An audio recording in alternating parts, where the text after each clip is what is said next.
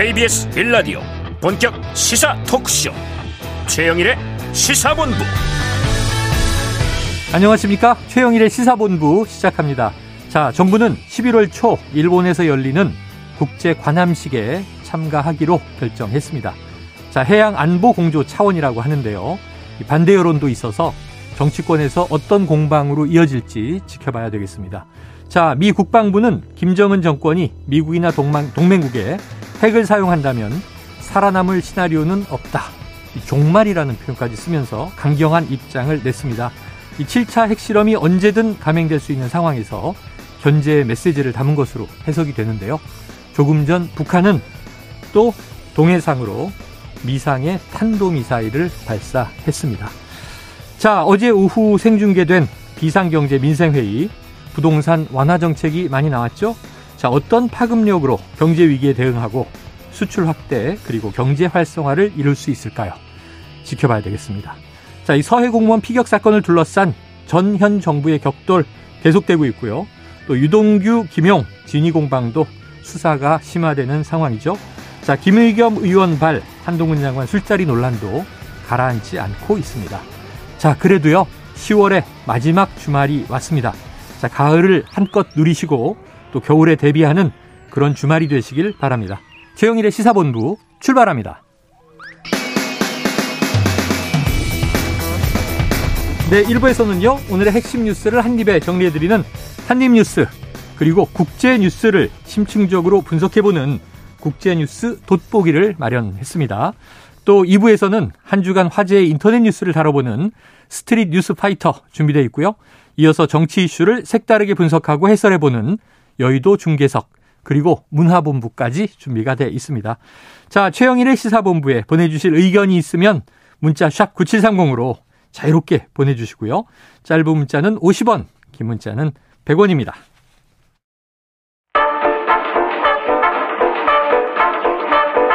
최영일의 시사본부 한입뉴스 네, 오늘의 핵심 뉴스를 한입에 정리해드립니다. 한입 뉴스. 박정호 오마이뉴스 기자 그리고 헬마우스 임경빈 작가 나오셨습니다. 어서 오세요. 안녕하십니까. 자, 이 경제 위기 뭐 불안이 커지고 있습니다. 어제 11차 비상경제 민생회의 생중계됐어요. 그렇습니다. 80분 정도 생중계되면서 국민들이 다 지켜봤습니다. 네. 그러니까 부동산, 반도체, 일자리, 원전, 방산 같은 경제 전반을 망라하는 음. 중장기 성장 전략이 제시가 됐고요. 특히 전부처의 산업 부활을 통한 수출 매진과 경제 활력 제고를 촉구하는 모습을 봤습니다. 네. 아, 윤 대통령은 어떤 얘기를 했냐면 정부 역할은 민간이 더 잘 뛸 수 있도록 더 좋은 유니폼과 더 좋은 운동화를 공급하는 거다. 음. 민간 중심의 경제 정책 기조를 재확인했고요. 세액 공제나 세제 지원을 안 해주면 투자가 일어나지 않는다. 그러니까 투자 활성화를 위한 세제 지원의 중요성도 강조를 했습니다. 네. 오늘 또 이제 윤 대통령 출근길에 여기에 대해서 얘기를 했거든요. 어제 회의에 대해서 한마디로 수출 드라이브 회의라고 보면 된다. 이렇게 추가 설명을 했습니다. 네. 80분 동안 뭐 관심 있는 분들은 워낙 여러 가지 산업 부문에 대한 네. 현안들이 다뤄져서 관심 있게 보셨을 거고 아니어도 오늘 이제 신문에서 여러 가지로 분석을 하고 있는데 자, 임 작가님 어제 네. 회의에 대한 여야의 반응은 어때요? 일단 뭐 국민의힘 쪽에서는 당연히 호평이고요. 호평. 양금희 수석도변인 같은 경우는 한국 경제의 회색 코뿔소가 이미 눈앞에 닥쳐와 있는데 네. 지난 정권의 방만한 재정 정책의 여파로 수습이 좀 상당히 어려운 상황이다. 음. 아, 그래서 이제 더 늦기 전에 경제 회복을 위한 전 사회적인 행동에 민주당도 동참을 해달라 네. 이런 식의 촉구를 했고요. 예. 반면에 민주당의 안호영 수석 대변인 같은 경우는 경제 위기 상황에도 한가하기만 한 산무 정부의 민낯을 확인시켜줬다. 네. 어, 일말의 기대만저 무너뜨리려고 작심한 듯한 이름만 비상경제 민생회의였다. 이렇게 혹평을 했습니다. 네. 임 작가님은 어제 어떻게 보셨어요? 글쎄요, 뭐 저는 일단 그 행사라는 게 모든 행사라는 게 이제 기획 의도와 목적에 맞게 시행이 돼야 되는데 네. 어제 경제민생 아, 비상경제민생회의 네. 맞죠?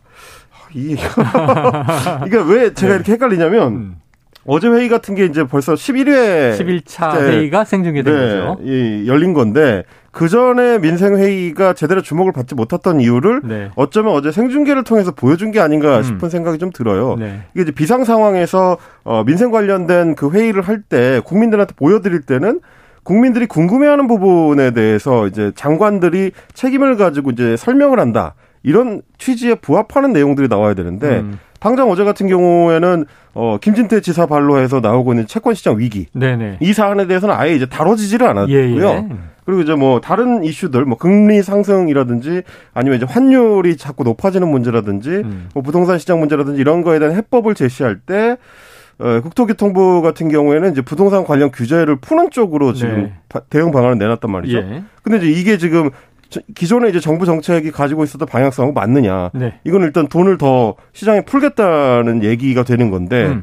자금을 전체적으로 걷어들이는 방향으로 해야 된다고 했던 기존의 정책이랑도 좀 안 맞는 거 아니야? 이제 여러 네, 비판점들이 네. 나오는 것 같습니다. 알겠습니다. 자, 여러 가지 비판점도 있다.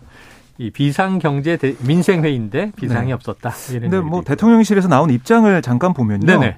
이 금리 환율, 뭐 리스크 대응 문제가 다뤄지지 않은 거. 어. 이렇게 다루는 것 자체가 시장에 또 다른 리스크가 될 수 있어서 그런 거다라고 음. 설명을 했어요. 그래서 거시경제 리스크 대응은 전문가들과 함께 실시간으로 면밀하게 대응하고 있다라고 강조를 했습니다. 그래요, 알겠습니다. 이제 민주당 네. 같은 경우는 이제 우상호 의원이 오늘 아침에 라디오 인터뷰에서 예. 이런 얘기를 했습니다.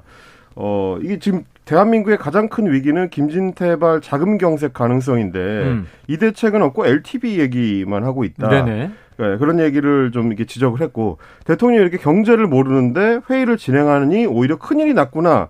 걱정이 더 커졌다. 네. 이런 식의 비판을 하기도 했고요. 음. 어 이제 유승민 의원, 네. 뭐 여당 내에 이제 아, 경제 전문가라고 할 수 있겠는데 경제 전문가죠. 유승민 의원 같은 경우도 국민과 기업이 지금 가장 듣고 싶은 거는 눈앞에 닥친 위기를 극복할 의지와 전략인데 음. 정부 입장에서 그게 이제 안 보였다. 네. 이렇게 또 비판을 하기도 했습니다. 그래요. 어제 회의 분위기가 비상인데 너무 또 화기에 뜬것 아니냐 이런 이제 이 지적도 있더군요. 자 그런데 이 회의에서 다뤄지진 않지만 그 해외 출장을 좀 긴급히 당겨서 어제 저녁에 귀국을 했습니다. 김진태 강원도지사. 자 어떤 이야기 나왔나요? 네, 김 지사가 인천국제공항에서 기자들과 만났어요. 음. 어떤 얘기를 했냐면 처음부터 보증 채무를 이행하겠다고 밝히고 걱정할 상황이 아니라는 걸 설득해오는 과정 중에 네. 의외의 사태가 생긴 거다라고 어허. 설명을 했고요. 네. 또 이제 가을에 늘 해오던 2차 추경을 취임 뒤에는 하지 않고 아껴놓은 게 있다. 네, 재정 상황이 충분하진 않지만 어떻게든 자금 마련해서 12월 15일까지 갚겠다. 네. 그러니까 이제 어제 얘기했던 2,050억 상환 얘기를 다시 강조를 한 겁니다. 음. 아, 그리고 이제 레고랜드 사태라고 이름 붙여진 이런 네. 상황으로 아, 말미암아 정부가 50조 원 이상의 유동성 공급 프로그램 가동한 거 거기에 대해서도 입장을 내놨는데요. 네. 아, 김 지사는 조금 미안하다. 어찌됐든 전혀 본의가 아닌데도 사태가 이런 식으로 흘러오니, 흘러오니까 미안한 마음이 든다. 이렇게 말을 했습니다. 네. 그리고 취재진이 어떤 부분도 물어봤냐면 아, 이거 정치적 의도가 있는 거 아니냐. 음. 아, 그런 정치적 의도가 스며든 게 아니었느냐라고 물어보자 전혀 없었다. 전임 도정 비판에서 뭐가 좋겠느냐. 강원도민의 부담을 어떻게든 줄여보려고 한 거지 정치적으로 공격해서 저한테 득이 될 게 전혀 없다라고 답을 했습니다. 네. 자, 조금 미안하다. 이 조금이 또 붙어서 많이 미안해야 되는 것 아닌가. 지금 여당 내에서도 쓴소리가 막 나와요. 그렇습니다. 이제 온라인 커뮤니티에서는 어제 이제 김진태 지사의 발언을 인용을 해가지고 네. 좀 미안좌라는 이제 별명을 붙였더라고요. 네. 조금 미안할 일이냐 이제 네. 이런 비판인 건데 윤희숙 전 의원 역시 마찬가지로 이제 여당 내에 이제 경제 전문가라고 할 수 있는데 음. 오늘 KBS 라디오에 출연한 자리에서 이 경제부 총리의 역할을 좀 지적을 했습니다. 네. 정부의 늑장 대응에 대해서 지금 지적이 많이 나오고 있는 상황에서는 음. 경제부총리가 직접 좀 얘기를 해줬으면 좋겠다. 왜냐하면 지난달 28일에 이미 김진태 지사가 강원중도개발공사에 대한 회생 신청을 하겠다고 밝혔기 때문에 네. 사실상 디폴트 선언을 지난달에 했는데 예. 왜 이렇게 이제 대응이 늦어졌느냐 음. 이런 문제에 대해서는 어떤 조치가 있었는지 좀 설명을 해줘야 된다라는 게 이제 윤희숙 의원의 얘기였고요. 어, 어제 이제 김진태 지사의 기자회견에 대해서 뭐 태도도 그렇지만 예. 내용상으로도 상당히 좀 부실하다라는 아. 지적들이 많이 나오는 게 네네. 일단은 뭐 김진태 지사는 급하게 12월 15일까지 갚겠다 어, 갚겠다라고 네. 얘기를 했는데 사실은 이게 강원도 입장에서 그리고 강원도민들 입장에서는 2,050억 원이라는 돈이 갑자기 이렇게 나갈 돈이 아니거든요. 네네네. 원래 GJC에서 음. 그러니까 강원도 개발공사에서 이 사업은 계속 사업이기 때문에 그러니까 상환을 그냥 지급 보증을 계속 연장하면 그렇습니다. 연장만 돈을 벌어서 갚는 거잖아요. 돈을 벌어서 갚고 이자만 좀 이 꼬박꼬박 내주면 되는 거기 때문에 음. 이렇게 큰 돈이 갑자기 들어갈 일이 없는데 네 당장 내년도 예산에 있어서 강원도 입장에서는 굉장히 좀 큰 재정 부담이 발생을 한 거라. 그래요. 왜 이런 문제를 일으키느냐 이제 이 부분에 대해서도 좀 지적이 들어가야 될 것 같고요. 음. 그리고 또 이제 최근 들어서 이 문제가 좀 커지다 보니까 어, 지방 정부 전반에 대한 불신이 네네. 지금 채권 시장에서 워낙에 높아진 상황입니다. 그렇죠. 그래서 어제 이제 뭐 MBC에서도 그 뉴스를 통해서 보도를 하긴 했습니다만 춘천시 같은 경우도 어, 당장 좀 돌아온 채무에 대한 이자가 음. 기존에 음. 5%대였던 게 처음에 이제 채권단에서 제시한 게 18%까지 아, 높여줘야 된다. 네네네. 이런 이제 이야기가 나왔다가 한 13% 정도 선에서 음. 조정이 된 것 같더라고요. 그것만 하더라도 결국은 강원도가 지방 정부들의 전반적인 신용을 깎아버렸기 때문에 네. 높은 이자를 부담을 해야 되는 상황으로 좀 내몰려 가는 거고요. 네. 이렇게 되면 문제가 뭐냐면 내년부터 지방 정부가 계획을 하고 있었던 큰 토목 사업들에 대해서 자금을 끌어오기 어렵기 때문에 네. 새로운 사업을 벌이기가 어려워지고 그러면 이제 사업의 연속성을 가져가기 어렵다. 네. 연, 연쇄적인 여러 문제들이 지금 겹쳐 있습니다. 음.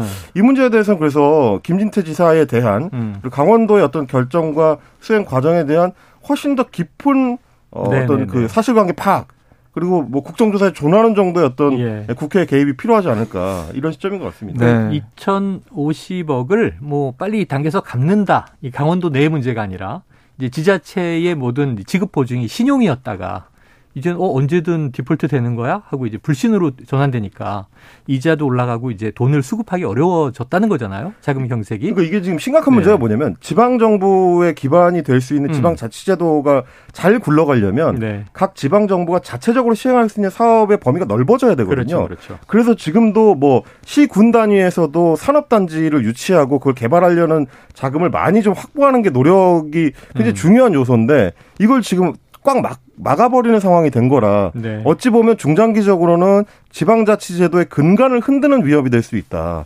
굉장히 심각한 네. 상황인데 김진태 지사는 어제 보니까 그렇게 진지하게 생각하지는 것 같지가 않더라고요. 네. 관련해서 지금 뭐 대전, 전남, 충남, 세종, 인천, 울산, 대구 등등 대전까지 지금 모두 다 새로운 채무 이행 계획들을 세우고 음. 있는 것 같습니다. 자, 네. 어떻게 이 상황을 돌파할 것이냐 여기까지 지켜보도록 하고요. 다음 이슈로 넘어가 보죠. 자, 이게 러시아의 푸틴 대통령이 우리나라에 대해서 경고를 한 것 같아요. 이거 윤 대통령이 또 답을 내놨는데 어떤 얘기입니까? 네, 이제 푸틴 대통령이 우크라이나에 무기를 제공할 경우에는 한국과 러시아 관계가 파탄 날 거다. 뭐 네. 뭐 이런 취지의 얘기를 한 모임에서 했습니다. 음. 그래서 여기에 대한 질문이 있었어요. 오늘 네. 윤 대통령 출국기 문답에서. 그러니까 윤 대통령 어떤 얘기를 했냐면 살상 무기나 이런 것을 우크라이나에 공급한 사실이 없다라고 강조를 했고요. 그러면서도 아, 그렇지만 어디까지나 이거 우리 주권의 문제다라고 음. 얘기를 했습니다. 아, 그러면서 이제 우리는 우크라이나에 대한 인도적 평화적 지원을 국제사회 연대에서 해왔다. 네. 러시아를 포함한 세계 모든 나라와 좀 평화적이고 좋은 관계를 유지하려고 노력하고 있다는 사실 이건 알아줬으면 한다 이렇게 덧붙였습니다. 예. 그런데 임 작가님, 네. 푸틴 대통령이 이게 뭐 공식적으로 우리나라에 대해서 뭐 이 메시지를 낸 건 아닌 것 같고 음. 어느 모임에서 이렇게 얘기를 하셨는데 어떤 자리였습니까? 이게 이제 러시아 국제 전문가들의 모임인 발다이 클럽이라는 회의체가 있는데 음. 거기 이제 참여한 자리에서 이 푸틴 대통령이 직접 발언을 한 겁니다.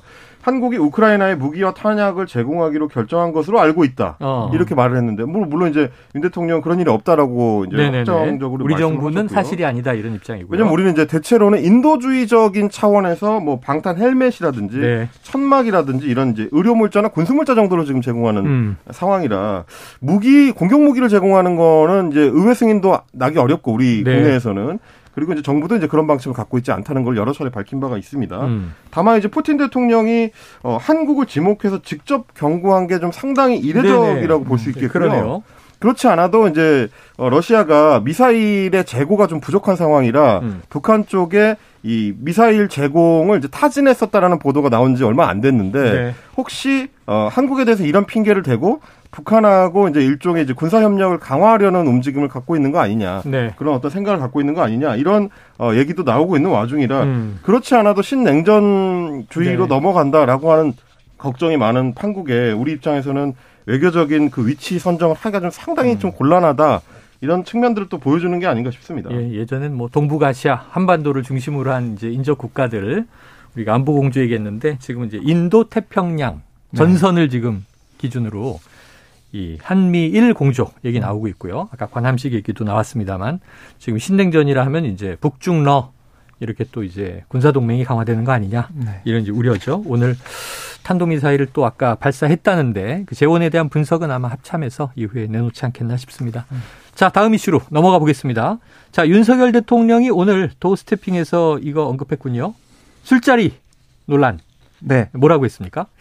네, 그러니까 이 윤 대통령과 한동훈 법무부 장관이 변호사들과 김앤장 음. 변호사들과 심야 술자리 가졌다 이런 민주당 김의겸 대변인 의혹 제기가 있었지 않습니까? 네. 거기 질문이 이 오늘 들어왔어요. 예. 출근길 문답에서 거기에 윤 대통령 질문을 받자마자 격앙된 목소리로 어. 다른 질문 없습니까? 라고 하면서 바로 음. 다른 쪽을 바라봤어요. 어. 아, 그러다가 바로 어, 그런 저급하고 유치한 가짜 뉴스 선동은 국민을 무시하는 거다. 음. 솔직히 말해서 입에 담기도 뭐 어. 그렇고 어. 예. 대통령의 입에서 그런 부분에 언급이 나온다는 것 자체도 국격에 관계된 문제 아니겠냐 네. 강하게 반발을 했습니다. 자 이게 뭐 전혀 지금 며칠 됐는데 네. 팩트 체크는 잘 안 되고 있고 이 서로 여야가 공방을 음. 펼치고 있고 김의겸 의원, 의원 도 물러서진 않고 있어요. 그렇습니다. 자 어제 이세창 전 자유, 예, 한국 자유총연맹 총장 권한 대행 이 검찰에 명예훼손 혐의로 김의겸 의원을 고발 고소했다고 하고요. 네. 민주당 내 분위기는 어때요? 어제는 일단 최재성 전 의원이라든지 이제 조홍천 의원 같은 경우도 네네. 김의겸 의원의 의혹 제기에 좀 우려를 나타내는 아, 목소리가 우려. 있었습니다.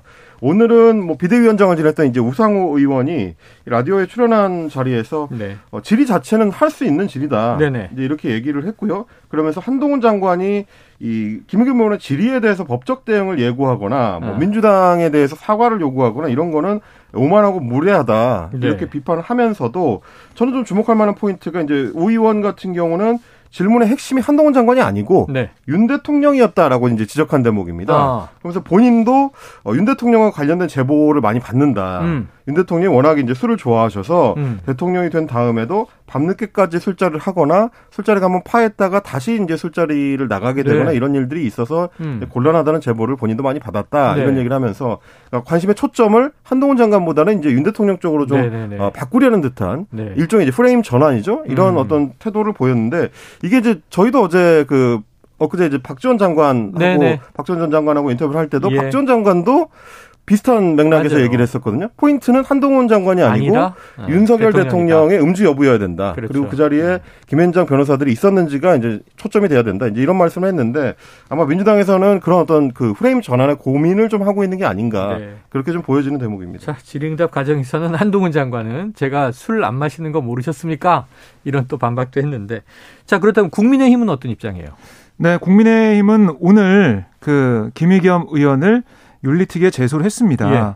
그러니까 징계 사유로 어떤 걸 들었냐면 국회법 제25조 국회의원 품위 유지 의무 위반 네. 여기다가 국회법 제146조의 모욕 등 발언 금지 규정 위반 등을 제시를 했는데요. 그러니까 김의겸 의원의 이제 발언 자체가 윤리적으로 문제가 있다. 이런 주장을 펴는 겁니다. 음. 그래서 유상범 국민의힘 의원이 징계안 제출 다음에 기자들에게 뭐라고 했냐면 김 의원의 술집 발언 전혀 근거가 없다. 민주당 내에서도 그 음. 발언에 대해 사과하라고 좋은 함에도 불구하고 이재명 네. 당대표의 DNA가 아, 있는지 사과하지 않는다. 아, 이렇게 강하게 비판을 했습니다. 그래요. 알겠습니다. 자, 오늘 또 국회에서는요. 이주호 교육부 장관 후보자에 대한 인사청문회가 열리고 있습니다. 통상 청문회가 밤 늦게까지 가니까 이 소식은 다음 주에 한번 또 정리를 해야 될 것 같은데 언론에서는 몇몇 또 이제 의혹 제기들이 되고 있죠. 한번 지켜보도록 하고요. 자, 오늘 한입뉴스 여기서 정리하죠. 박정호 오마이뉴스 기자, 헬마우스 임경빈 작가 수고하셨습니다. 고맙습니다. 고맙습니다. 네, 이 시각 교통정보 듣고 오겠습니다. 자, 임초희 리포터 나와주세요. 네, 이 시각 교통정보입니다. 고속도로 곳곳에 사고가 있습니다. 수도권 제1순환고속도로 일산에서 판교 쪽, 계양부터 송내까지 정체고요. 시흥휴게소에서 다시 정체인데 사고가 발생해서 지금 하위 차로에서 서리하고 있습니다. 경부고속도로 부산 방향은 한남에서 서초 사이 밀리고요. 죽전에서는 사고가 났습니다. 서울 요금소부터 밀리기 시작했고요. 더 가서는 천안 분기점을 앞두고 7km 구간 막힙니다. 청주 진출로에서는 차선 끄는 작업을 하고 있어서요. 옥산 나들목부터 3km 구간 작업 여파로 많이 막히고요. 당진 대전 고속도로 당, 당진 쪽 신풍 임시휴게소 부근 1, 2차로에서 추돌 사고가 발생했습니다. 부근에서 정체입니다. 중부내륙 고속도로 창원 쪽으로는 감곡 부근 1차로에서 사고 처리 중인데요. 여주 분기점부터 정체가 극심합니다. 반대 양평 쪽으로는 여주 분기점 일대 정체인데 차선 끊는 작업 여파입니다. KBS 교통정보센터에 에서 임초희였습니다.